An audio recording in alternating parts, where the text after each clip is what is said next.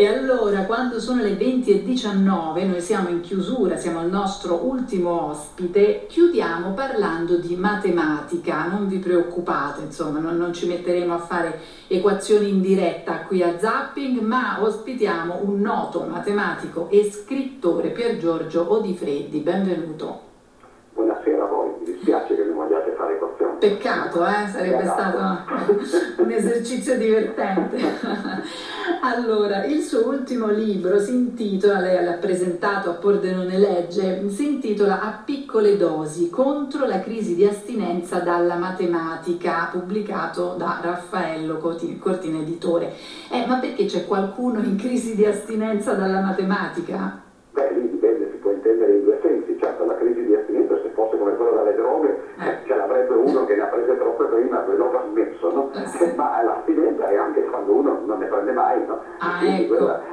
certo, sicuramente astinenza.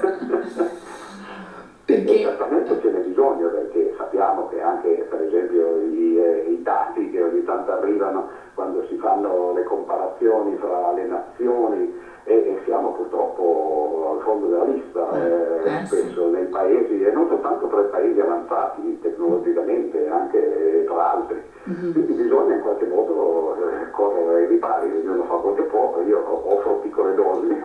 Piccole dosi di matematica, perché lei scrive che la matematica è una, in realtà una grande storia di creatività umana pensiamo, no, lei ha citato i grandi matematici e scienziati, Pitagora, Einstein, però anche poeti, musicisti, perché anche la poesia e la musica è scritta con, con un ritmo, quindi è frutto di calcoli. Beh, altro che, eh, anzi la musica e la matematica eh vanno sì. d'accordo insieme 2500 anni, dice, non, eh. non, non, proprio da poco, non perché è stato Pitagora a scoprire che si possono rappresentare gli intervalli musicali attraverso dei numeri molto semplici tra l'altro per esempio 2 rappresenta l'ottava, 3 mezzi la quinta, 4 terzi la quarta, che sono eh, diciamo così, gli accordi più, sì. eh, più usuali no, della, della certo. musica.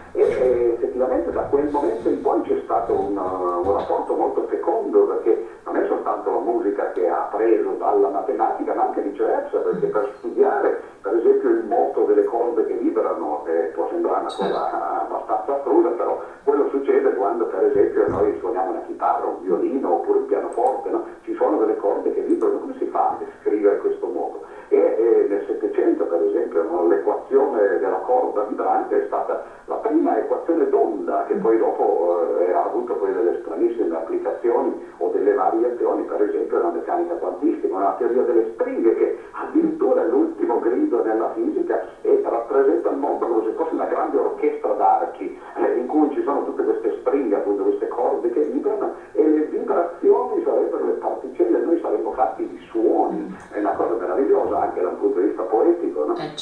la scienza, come la matematica diventa subito molto più poetica e a proposito di poeti, no, anche so, Dante o Omero con, con, i loro endecasillabi, no, con i loro versi ragionavano in termini matematici.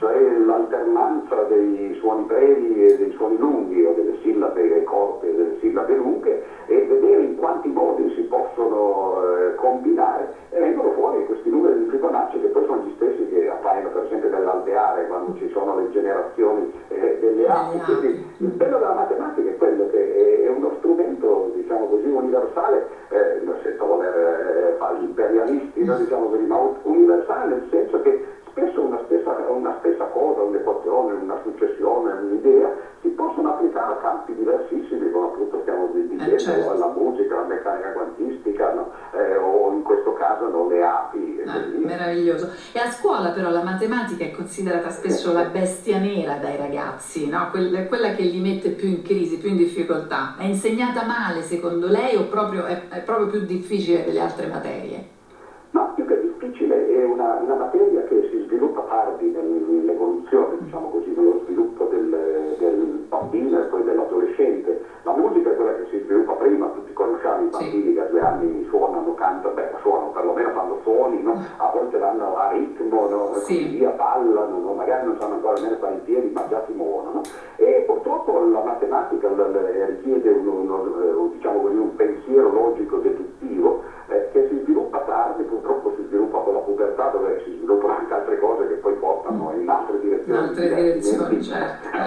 via, via dalla matematica. della matematica. Sì. E quindi in un certo senso i ragazzi, i bambini sono quasi costretti a studiare delle cose a scuola che, che per le quali non, non, hanno ancora proprio l'attitudine, diciamo così, non hanno ancora sviluppato gli strumenti e quando poi appunto li hanno sviluppati spesso se ne vanno altrove e non ci pensano più e quindi tutti ci ricordiamo queste brutte esperienze di, eh, con la matematica. Di brutti voti con la matematica, certo. Eh, certo. E quello che però dice lei è fondamentale, siamo ormai nel 2023, eh, forse bisognerebbe cominciare a ripensare un po' il modo in cui la matematica viene insegnata, eh, in cui eh, i programmi, i metodi di insegnamento, eh, il modo appunto in cui gli studenti... In cui viene proposta. Professore, senta... Il fatto che usano i social, per ah, esempio, certo. ormai eh, non possiamo ormai... più presentare i libri con le formule, eccetera, anche quelli magari, ma insomma eh, bisogna che.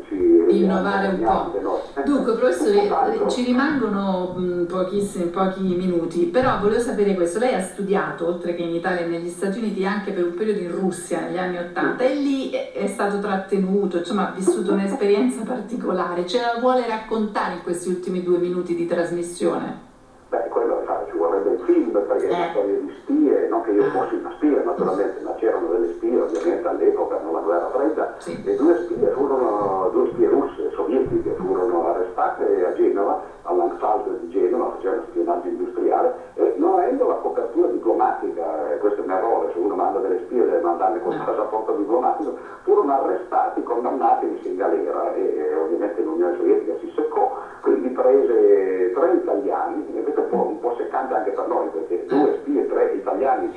eh, certo. vuol dire che ciascuno di noi considerano di una spia, e non una spia intera. E, però non ce lo dissero, quindi trattarono direttamente con il Ministero degli Esteri, all'epoca c'era Andreotti, che poi ho incontrato in seguito e ringraziato per, Beh, certo. questo suo ruolo. No? E, e, alla fine sì, ci fu uno scambio, però questo scambio avvenne sei mesi dopo e, e a noi non dissero nulla, quindi ci, ci intrattenevano, io tra l'altro ero lì a studiare, no? quindi, ah, insomma, in Siberia l'hanno trattenuta? Dove già peggio di quello non mi poteva capitare, quindi, però eh, effettivamente poi scoprimmo in seguito quello che, quello che era successo e, e, poi ci condannarono, non sono altri due che non ho mai incontrato a dire vero, perché appunto loro stavano a Mosca e io dall'altra parte, ma io fui condannato poi a 14 anni, perlomeno così mi disse il profetto che lei su un, un telegramma eh, dopo qualche settimana che ero rientrato in cui si diceva condannato a 14 anni si consiglia di non tornare. Ecco, e quindi lei giustamente non è più tornato in Russia eh, dopo quell'esperienza. Poi, 35 anni, sì, poi dopo da, da una decina d'anni cioè, si erano riaperte le cose, poi ovviamente era caduto il regime, sarebbe come da noi eh, qualcuno certo. che fosse stato processato e condannato per, sotto il fascismo, no? ovviamente. Eh, chiaro, chiaro. Grazie, grazie, grazie per essere stato con noi il professor Pier Giorgio Di Freddi a parlare di matematica ma anche di creatività. Il suo ultimo libro, A piccole dosi contro la crisi di astinenza della matematica, edito da Raffaello Cortina Editore. Grazie, noi ci fermiamo qui per questa puntata. Grazie professore.